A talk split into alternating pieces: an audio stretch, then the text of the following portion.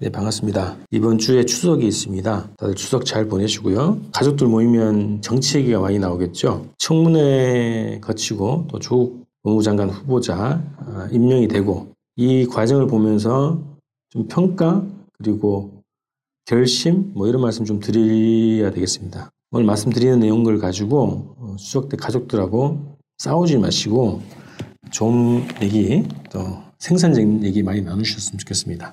이번 청문회 보면서 여러분들이 세 가지에 크게 분노하셨을 것 같아요.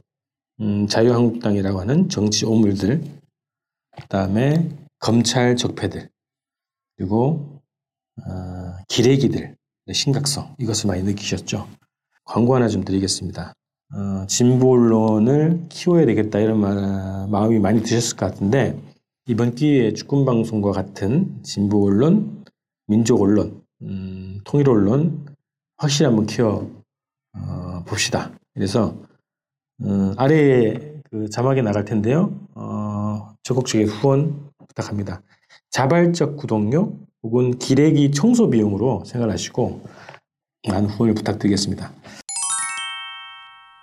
자, 오늘 자유한국당에 대한 얘기를 좀 드릴게요.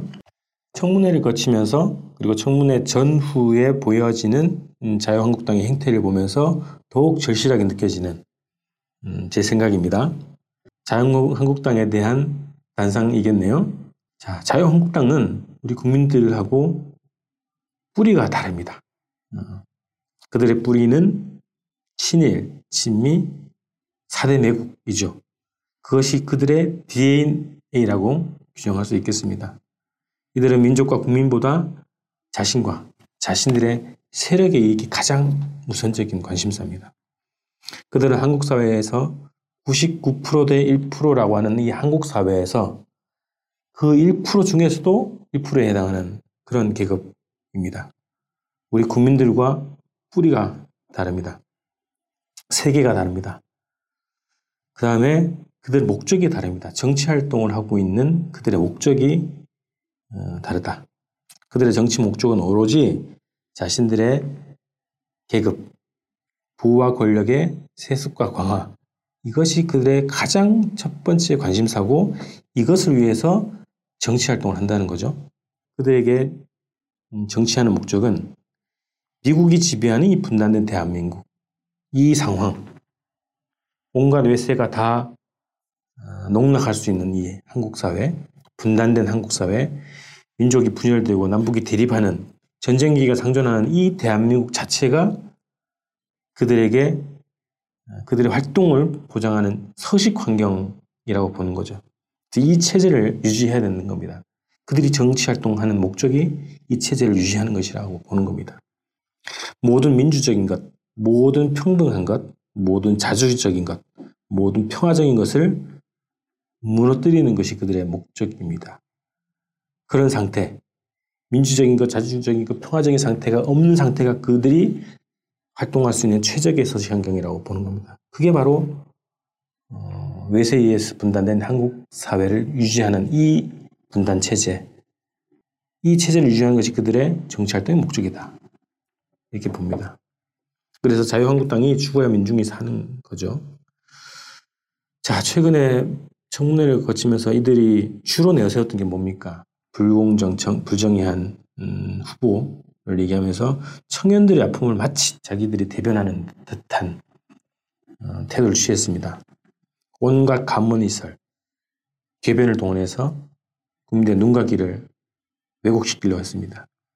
어떤 논리를 동원하더라도 절대 그들은 청년들의 아픔을 대변할 수도 없고 대변할 생각도 없고 그거를 정치적으로 이용하는 세력들입니다. 그래서 우리 국민들과 서로 공존할 수 없는 존재죠. 99%대 1% 사회 99%의 생존을 위해서라도 이 1%를 박멸을 해야 된다. 이런 겁니다. 그래서 어떻게 우리가 싸워 나가야 될 것인가? 청문회가 끝나고 임명이 된 이후에도 조국 장관에 대한 공격은 멈추지 않을 겁니다. 그들의 목적은 최종 목적은 문재인 정부의 몰락이죠. 정권의 붕괴입니다. 정치적으로 내년 총선에서 다수당이 되는 것, 것이고 그 이후 대선에서 다시 권력을 되찾아오겠다. 이것이 그들의 목적입니다. 조국 장관이 만시창이 될 때까지 끝까지 공격할 갈 겁니다. 지금도 그런 태세를 보이고 있죠. 근데 이 과정에서 우리가 여러 가지 음, 복잡한 입장과 견해들을 접하게 됐습니다. 개혁 진영 내에서도 진보 진영 내에서도 다양한 견해, 대립적이기도 하고 서로 갈등을 조장하는 그런 현상들까지 음, 나타났습니다. 그래서 이것을 우리가 좀 교훈을 삼아서 어, 이 싸움의 본질은 촛불과 반촛불이다. 평화와 반평화다. 자주와 예속이다. 어, 신일과 반일이다. 이런 기준을 놓고, 보, 놓고 우리가 앞으로 어떻게 싸워 나갈, 나갈 것인가, 어떤 관점으로 싸워 나갈 것인가에 대해서 진지하게 고민해야 되겠습니다. 저는 이렇게 생각합니다. 자유한국당이 하는 주장, 논리 1%도 받아들여서는 안 된다. 그들의 주장, 이번에 마치 청년을 대변한 듯이 사회 정의를 구현한다고 한 듯이 했던 그들의 논리, 은변에 현혹되지 말아야 한다는 겁니다. 1%도 기대하지 말아야 된다는 겁니다. 그렇기 때문에 그들과 절대 타협해서는 안 됩니다. 그들과 협치를 하려고 해도 안 됩니다. 무자비해야 됩니다. 어, 이들의 박멸, 정계 퇴출해서 무자비하게 싸워야 됩니다. 정치적으로는 어, 내년 총선, 음, 그뭐 대선을 거치겠죠. 정치적으로는 이 정계에서 완전히 퇴출시키는 투쟁을 벌여야 됩니다. 그리고 그 전에 총선에 출마할 자격도 없지 않습니까?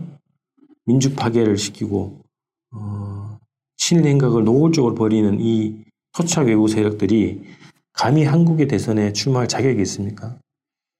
음, 출마 전에 철저한 심판을 해야 되고 또 정치적으로는 어쨌든 총선을 거치면서 완전히 정계에서 퇴출할 수 있도록 그들의 뿌리를 걷어내는 투쟁을 전개해야 된다고 생각을 합니다.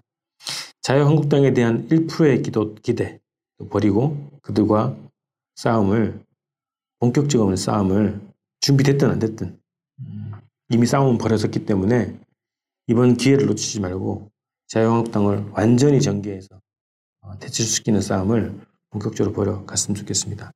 저는 개인적으로 그런 생각이 들었습니다. 전국에 선거구가 있죠. 음, 그래서 그 지역에 사시는 우리 유권자분들이 자기 몫을 다 하자. 그래 이번 음, 총선은 뭐 한일적인이라고 얘기하기도 하고 어, 토착외고를 박멸하는 그런 선거라고 얘기하기도 하는데 자기 지역은 자기가 책임지는 방식으로 지역의 유권자들이 모임을 했으면 좋겠어요. 자기 지역을 완전한 반일의 선거구로, 반일의 지역구로, 민족 지역구로, 민족 선거구로 만드는 투쟁을 지금부터 온라인으로, 오프라인으로 모임을 만들면서 토착 외국 박멸을 위한 유권자들의 연대 활동을 벌였으면 좋겠습니다. 오늘은 자유한국당에 대한 말씀으로 이렇게 방송을 마치겠습니다. 고맙습니다.